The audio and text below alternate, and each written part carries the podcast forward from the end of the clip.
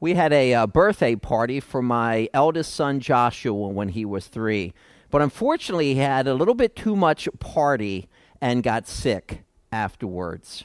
Several months had elapsed, and uh, on one evening, I asked Joshua uh, if he would like to have Sunny Delight for a drink. Sunny Delight, by the way, was the beverage of choice for his party. And here it is almost 30 years later, and I can still hear what Josh said to me. He didn't want it, and he quoted and said, Dad, Sunny Delight make me sick. Sunny Delight make me sick. Today, as you're turning to Revelation chapter 3, Jesus looks at this particular church, the church of the Laodiceans, and he essentially says to them, You make me sick. What a statement uh, to make to the last of the seven churches. So, as you're turning uh, to Revelation chapter 3, let me give you the background uh, to this particular book. This city lay uh, 40 to 45 miles southeast of Philadelphia. Remember the church we studied last, the church that was given the open door pertaining to the kingdom. This was not only a very wealthy city for the region in which it existed, Western Turkey, but in the world. In AD 60, approximately, an earthquake devastated the city. The Roman government came in and said, We will help you to rebuild. They responded, No, thank you. We can handle this ourselves. Imagine if your house uh, was destroyed by some kind of natural disaster and you had insurance, and the insurance company goes, Okay, here's the money to rebuild, and you said, "Oh no, no, we don't need it. We can just do it ourselves." That's how affluent uh, they were. They were commercially prosperous. They were also renowned for producing a glossy black wool, uh, which made outer garments. Then also, they were known uh, around the world for their medical centers. uh, they produced a famous eye salve uh, and sold it in tablet form. So this was a an advanced civilization, a very wealthy group of people that lived in this particular region. Now, with that said, let me read to you Revelation chapter 3 beginning in verse 14. And to the angel of the church of the Laodiceans write, These things says the Amen the faithful and true witness, the beginning of the creation of God. I know your works, that you are neither cold nor hot. I could wish you were cold or hot. So then, because you are lukewarm and neither cold nor hot, I will vomit you out of my mouth. Because you say, I am rich, have become wealthy, and have need of nothing. And do you not know that you are wretched, miserable, poor, blind, and naked? I counsel you to buy from me gold refined in the fire, that you may be rich, and white garments, that you may be clothed, that the shame of your nakedness may not be revealed, and anoint your eyes with eye salve, that you may see. As many as I love, I rebuke and chasten. Therefore be zealous and repent. Behold, I stand at the door and knock. If anyone hears my voice and opens the door, I will come into him and dine with him, and he with me. To him who overcomes, I will grant to sit with me on a throne, as I also overcame and sat down with my Father on his throne. He who has an ear, let him hear what the Spirit says to the churches. Let's pray. Father, we thank you for the seven churches and our privilege to study the message that Jesus imparted to each one. Father, what pertained to one church pertained to all the churches because he who has an ear, let him hear what the Spirit says to the churches. So today, Lord, let us hear this message that has been tried and true. It's still for us today. And I pray that we would not imitate these hardened saints. Uh, but Father, if we have areas that we need repentance concerning, that today we would repent so you would not be sick of us also. Guide us, Father, by your Spirit, who works Lord, not only with us today, but has worked even in the past and will continue to do so. And we thank you in Jesus' name. Amen. The name uh, Laodicea is uh, derived from laos, which means people, and dikao, which gives the idea of justice. Uh, perhaps they name conveyed justice of the people. Perhaps they thought uh, that they were living according to the law. Paul knew, by the way, of this church in uh, Colossians chapter 2 while he was under house arrest. Uh, he refers to them in verse 1. Uh, begin with me now in our text. These things says the Amen. Uh, amen is your uh, Greek term here from the Hebrew aman, which means firm, true, or unchangeable. Uh, this title is only used here as a personal name for Jesus. Only here. Uh, it shows that he will fulfill his promises because he is firm, he is true, and he is unchangeable. In 2 Corinthians chapter 1 and verse 20, Paul writes, "For all the promises of God in him in Christ are yes, and in him here's our term, amen." To the glory of God through us. Jesus truly is the great Amen. He is the one that is true, He is unchangeable, and the one that we can trust. And it's fascinating that one of His names here is Amen. He's also described as the faithful and true witness. This aligns back with chapter 1 in verse 5, where Jesus is called the faithful witness. He's reliable when it comes even to the divine revelation given to us. By the way, the character of Christ is in stark contrast to that of the Laodiceans. See, they were not sincere, they were not faithful, they were not true witnesses.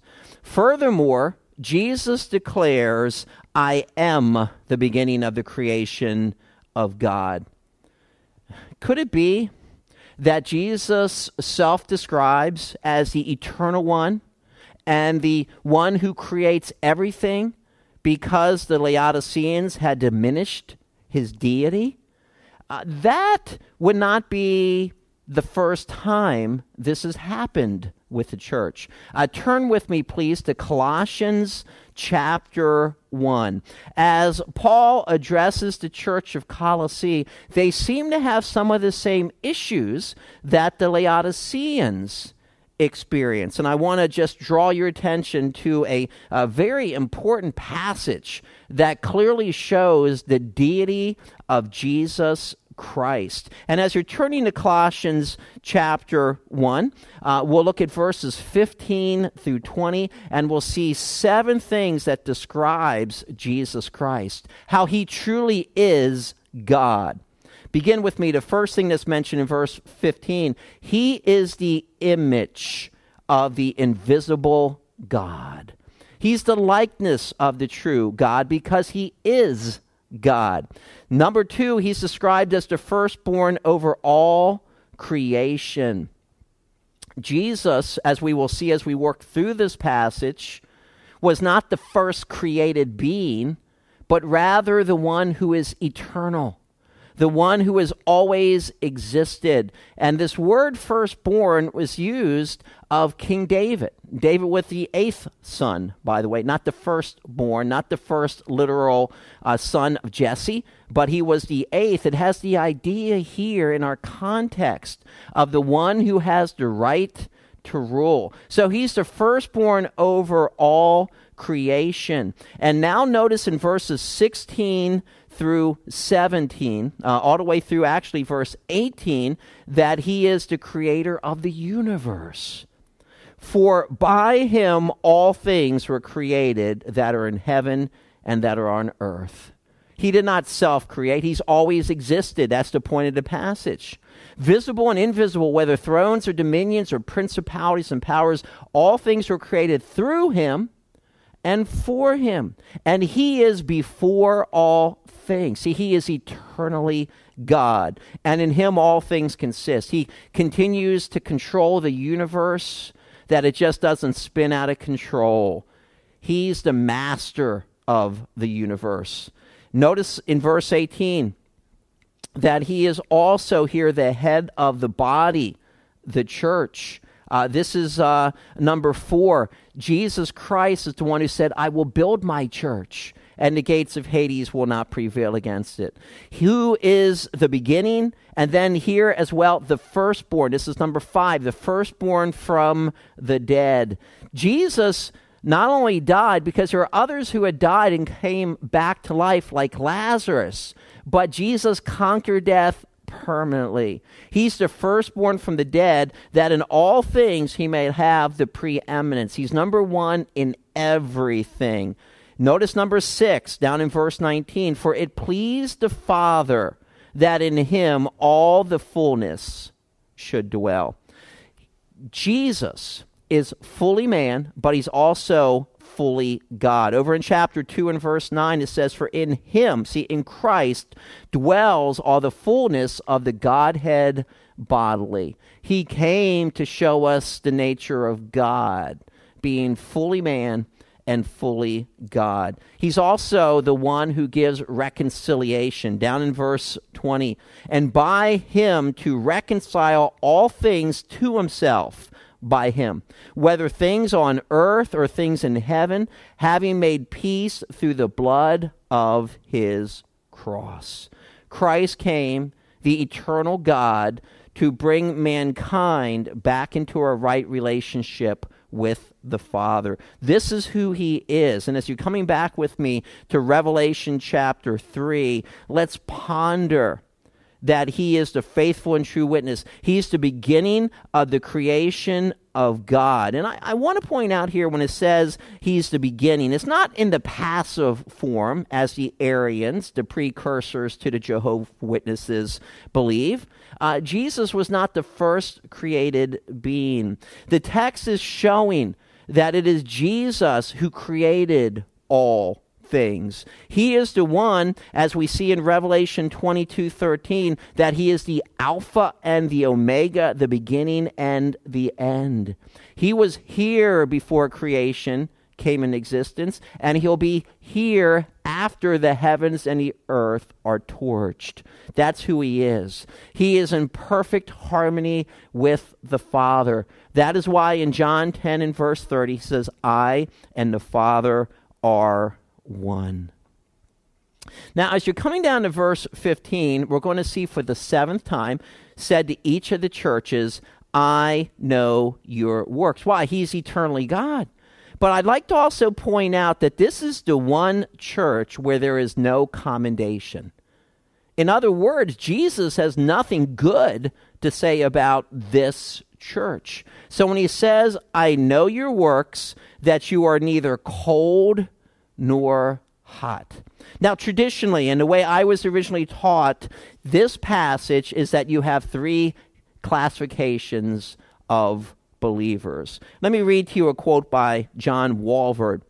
It is obvious that in this portion of Scripture, Christ is referring to three different spiritual states, which may be enumerated respectively as the state of coldness, a state of warmth or fervor, and a state of lukewarmness. So, Walvoord taught and believed, as many do even today, that you have three categories. You have those that are on fire for the Lord, those that are spiritually indifferent, lukewarm, and then those that are cold. But I want you to observe the context. Look at the second half of verse 15 and Jesus' words. Let's see if three classifications fit what Jesus is teaching. He says, I could wish you were cold or hot.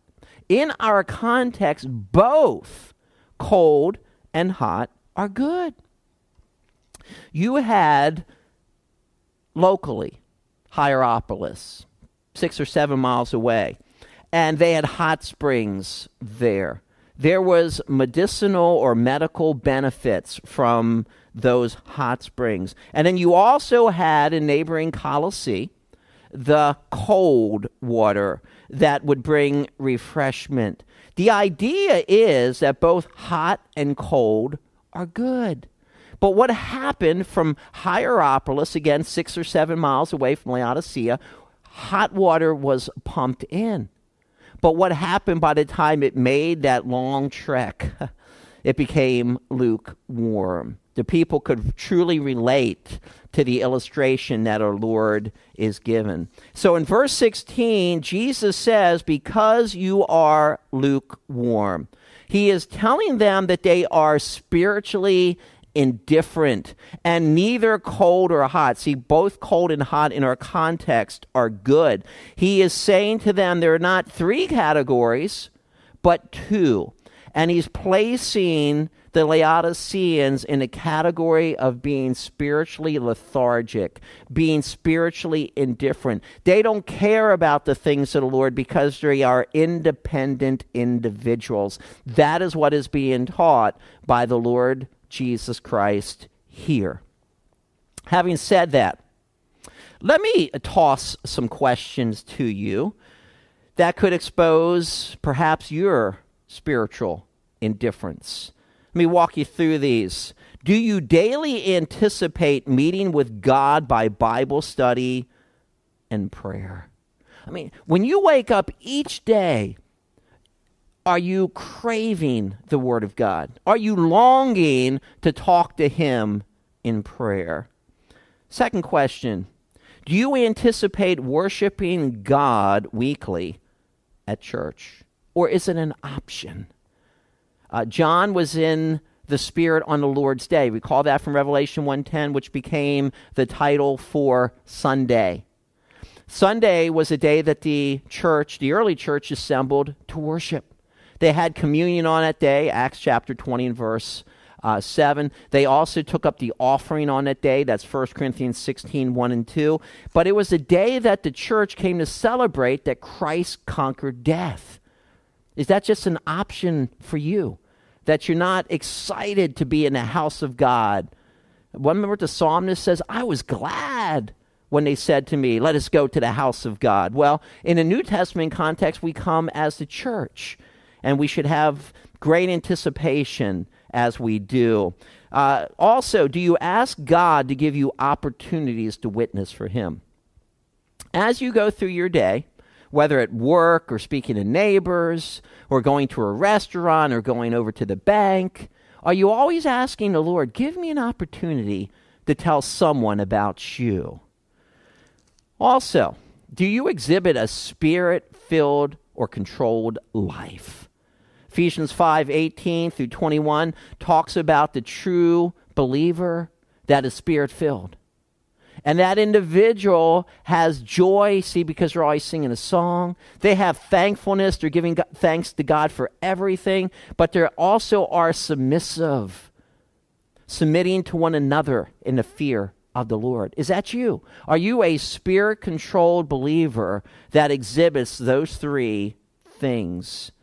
Then also, do you delight? Do you delight in keeping God's and Jesus' commands? 1 John 5 3 For this is the love of God, that we keep his commandments, and his commandments are not burdensome. They're not heavy. We're, we're delighted to do that. From a Psalm 40 quoted over in the book of Hebrews, Jesus delighted to do the will of God, and we should be the same way. Do you just hear God's word, but don't practice it? That's hypocrisy. James says we need to be both hearers and doers of the word. Moreover, you have a critical spirit. You are always looking for an occasion to rail on a brother or sister in Christ. Then also, do you spiritually approve all things to see if you can partake in those things? 1 Corinthians 2:15 says he that is spiritual judges or appraises all things. Yet he himself is rightly judged by no one. I- I'm asking you to let those questions sink down into your minds and ask yourselves whether you are spiritually indifferent or not. Because if you are, what Jesus said to those saints in the first century, he could say to you today, I will spew you out of my mouth. And it's not the sunny delight that's making the Lord Jesus sick, it's the lives of the believers. And the word spew here means to vomit. To vomit. Perhaps if a child gets sick, you call for assistance. What do I do if my child has swallowed poison? And they would give you an emetic. An emetic is a way to cause vomiting so they get everything out of that stomach of that child. Jesus says concerning these saints, You make me vomit. You make me sick. You are my emetic. Uh, I don't enjoy getting sick, as I'm sure you don't. But the least way I like to get sick is when I'm going to vomit. I'll do whatever possible not to be sick in that regard. I think our Lord Jesus took the strongest of terms to show how displeased he is with this congregation that was indifferent to him. I want you to observe, too, down in verse 17, that their self appraisal is at odds with their true condition. Because you say. Do you notice those words there? Because you say. And people believe that if they say something, it's just true. Well, it's not because the works need to match the words. Because you say, I am rich, they confused riches for spirituality. Their equation was gain equals godliness. Many Old Testament Jews thought the same thing. People believe the same today that if you are wealthy, then it must mean you are godly. They not only said, I'm rich, I have become wealthy. They are boasting of their wealth because of their self effort. Two questions that Paul asks in 1 Corinthians 4 7 penetrate the callous spirit of these believers. Paul would ask, What do you have that you did not receive? I love that question. Everything we have really comes from God, whether it's spiritual gifts, whether it's food on the table, because He's the one who has enabled us to have those spiritual gifts or to be able to go out to work. He's given us the health to do those things. It all comes from Him. Then he goes on to say, Now, if indeed you did receive it, why do you boast as if you did not receive it? It all comes from God, and we need to thank Him for his great provision. They had become wealthy. The church was materially wealthy, but yet spiritually bankrupt. The church of Smyrna was materially poor, but spiritually rich. Listen to Revelation 2 and verse 9. Jesus says, I know your works, tribulation, and poverty but you are rich.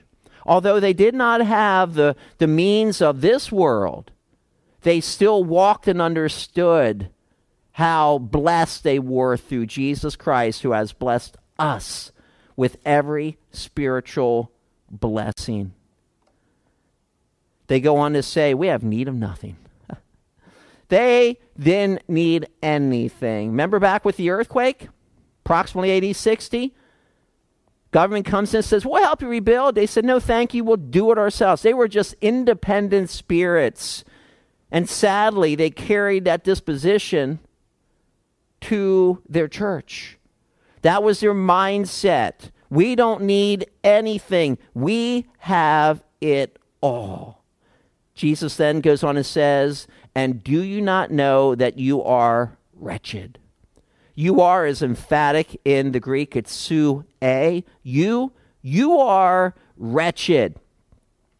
The idea of wretched is a compound word which means to endure a callous. It came to mean afflicted. Afflicted. Uh, Paul uses it over in Romans 7 and verse 24 about himself being a, a wretched man. The idea here is these individuals were so callous to God. They didn't even understand that they were wretched from how God perceived them. Moreover, Jesus says they're miserable. The idea is probably a combination of misery and pitiableness. Uh, the word is used here in 1 Corinthians 15 19. There it's in the context if Jesus is not raised from the dead, we are of all men the most pitiable. Imagine what Paul and the apostles suffered for Christ, and if he did not conquer death, they were to be pitied. Jesus says you're not only miserable, but you're poor. You're spiritually bankrupt. Moreover, you're blind. They need to use the tablet for their eye salve. And not only that, but they're naked. They needed to take their own famous wool garment and cover up. And now, the advice of the Lord Jesus Christ, verse 18 I counsel you to buy from me gold refined in the fire.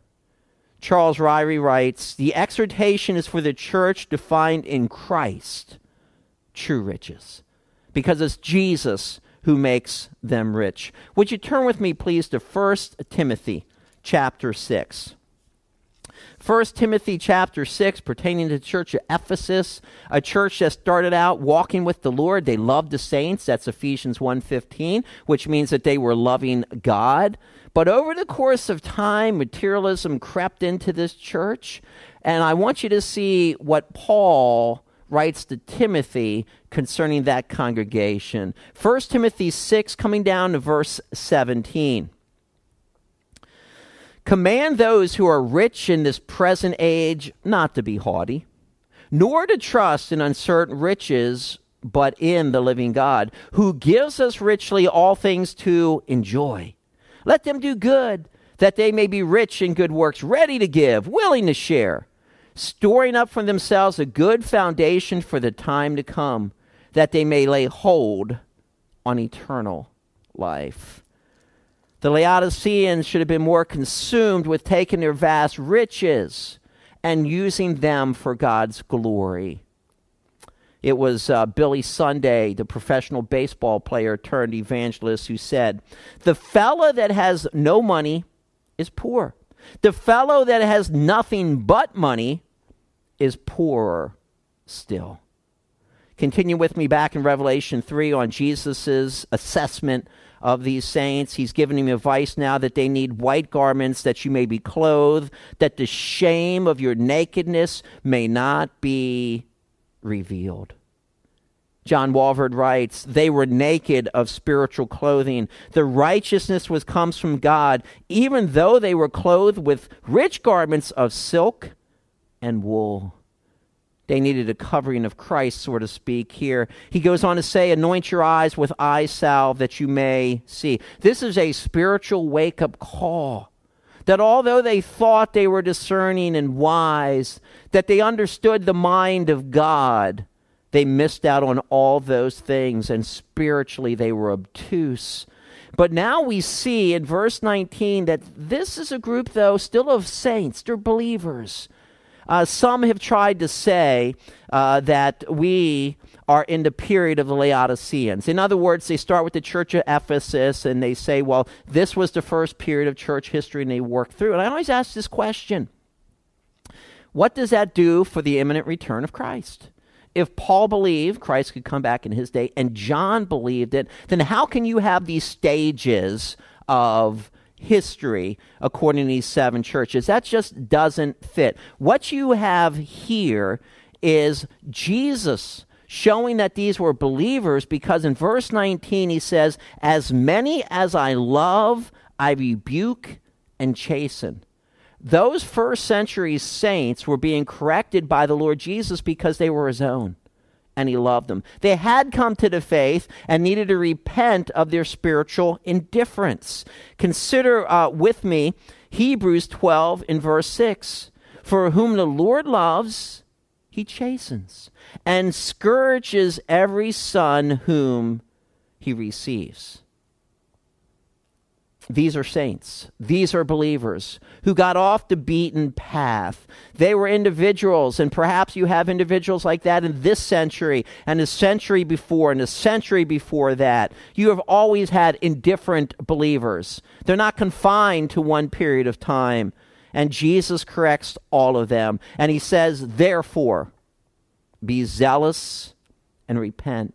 The word zealous is a present imperative. Keep on being zealous. The idea is to seethe, to bubble up, to boil, to have a fervency. Remember, like Apollos in Acts 18? He was fervent in the things of the Lord. We need to be the same way. And for these individuals, if you will, as, as Jesus is flying over them in a helicopter, looking down, seeing their whole picture, if you will, the aorist tense is used here. And the command is given repent. Repent. Change your mind.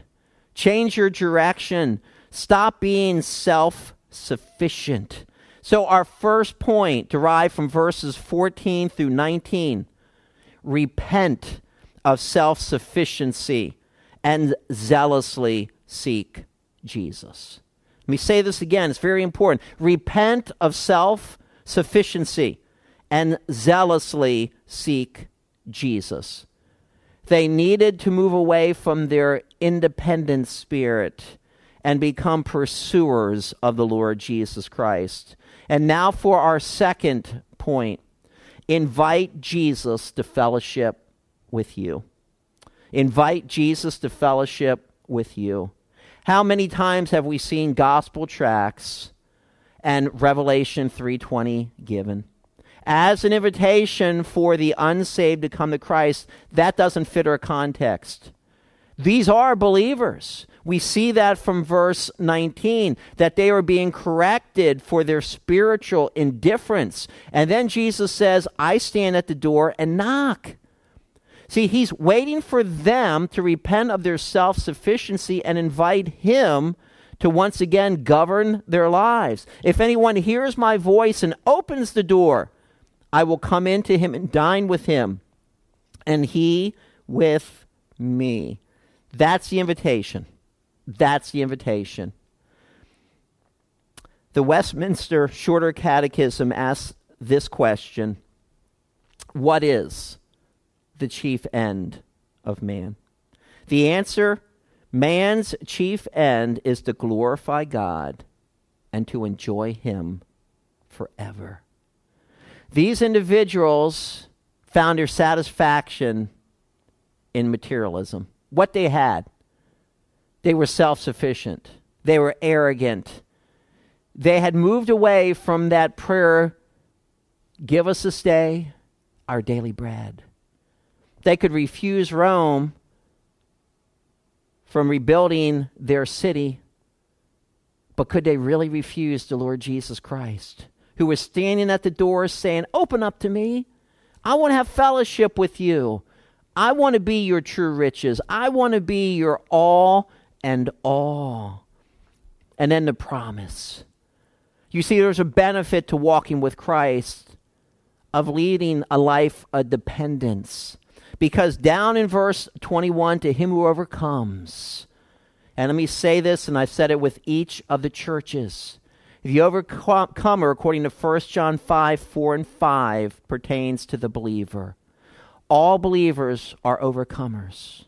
To him who overcomes, I will grant to sit with me on my throne, as I also overcame and sat down with my Father on his throne. There is a promise here to ruling and reigning with Christ in the future during the millennial kingdom to the churches that are faithful, to those individuals who comprise the church.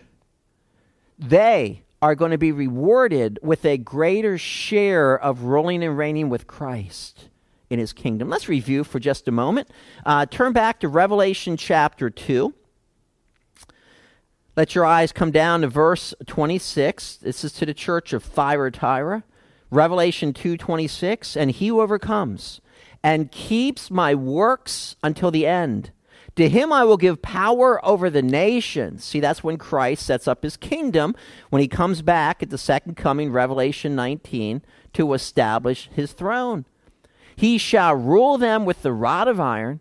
They shall be dashed to pieces like the potter's vessel, as I have also received from my Father, and I will give him the morning star to that church, which is given to all churches, to the overcomer who stays faithful to the Lord, demonstrating that they're truly born again.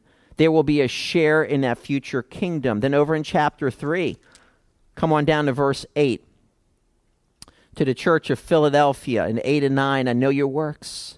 See, I have set before you an open door, speaking in the context here of the kingdom, and no one can shut it. For you have a little strength, and you have kept my word, and have not denied my name. Indeed, I will make those of the synagogue of Satan, who say they are Jews and are not, but lie. Indeed, I will make them come and worship before your feet, and to know that I have loved you. See, entrance to the kingdom. And the unbelievers bowing at the feet of the Lord, acknowledging that He is God, as we will serve Him in that thousand year kingdom. And again, don't forget this. What is given to one church pertains to all. Down in verse 22, he who has an ear, let him hear what the Spirit says to the churches. With that, let me give you point number three focus upon your future rule with Jesus. That's verses 21 and 22. Focus upon your future rule with Jesus. Came upon this story. If any athlete was known for focus, it was Michael Jordan.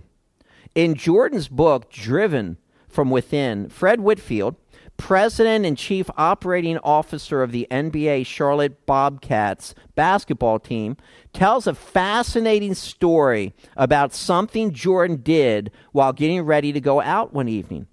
When Jordan asked if he could borrow a jacket from Whitfield, he found that Whitfield's closet was filled with both Nike and Puma products.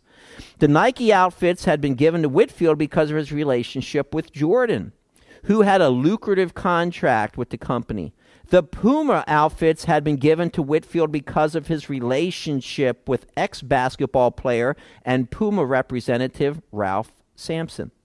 Whitfield recalls that Jordan walked into the living room, laid all the Puma gear on the floor, and went into the kitchen to grab a butcher knife. When Jordan returned to the living room, he proceeded to cut all of the Puma clothes to shreds. He then picked up the scraps and carried everything to the dumpster. Once Jordan came back inside, he turned to Fred and said, Don't ever let me see you in anything other than Nike. You can't ride the fence. to these believers, they were riding the fence. They knew Jesus Christ, but were choosing to be independent spirits to believe that their wealth was enough, that God had blessed them since they had affluence. So, what have we learned today? Number one, repent of self sufficiency and zealously seek Jesus. That's my prayer for all of us. Number two, invite Jesus to fellowship with you. Move away from your independent spirit. Start to pursue Jesus Christ. He's standing at the door, he's knocking. Say, Come on in. I want to have a great relationship with you. Take over my life. And in number three, focus upon your future rule with Jesus. And in closing here, I, like to make a a theological comparison. What is true of Jesus Christ that he is the same yesterday, today, and forever? Is also true of the Holy Spirit, since the Holy Spirit is eternally God. And in our first book of the Bible, called Genesis, in Genesis 6 3, we have a statement made about the Spirit, but the context of the passage is that the world is reprobate. They're wicked. Their thoughts and imaginations were only evil continually. and God was getting ready to judge the earth with a global flood. And in Genesis 6 3, Moses pens, My spirit shall not strive with man forever. The term strive uh, from the Hebrew din means to judge, contend, plead. See, at the time, just before the flood, you had Enoch prophesy. Remember, he was the one who walked with God and was not, for he took him. Jude tells us that he was a prophet. And then Second Peter talks about Noah being a preacher of righteousness. That's Second Peter chapter 2. And for the 120 year period of time that he built the ark, he was preaching to the people to repent. The Spirit of God was working with that generation to convict them. He was striving with them, but there was a limited period of time 120 years until the floods would come and it would be too late. And what have we seen to each of the seven churches? He who has an ear, let him hear what the Spirit, see, same Holy Spirit, says to the churches. We need to repent if we have an independent spirit. We need to zealously seek Jesus. We need to, if you will, boil for Christ in our fervor. Let him come in into our lives in the sense of ruling our lives and finding our utter dependency upon Him. See, the Spirit is working today. Jesus says in John chapter 3 and verse 8, the wind blows. He's using an analogy to spirit there where it wills. And see, Jesus was working with these churches.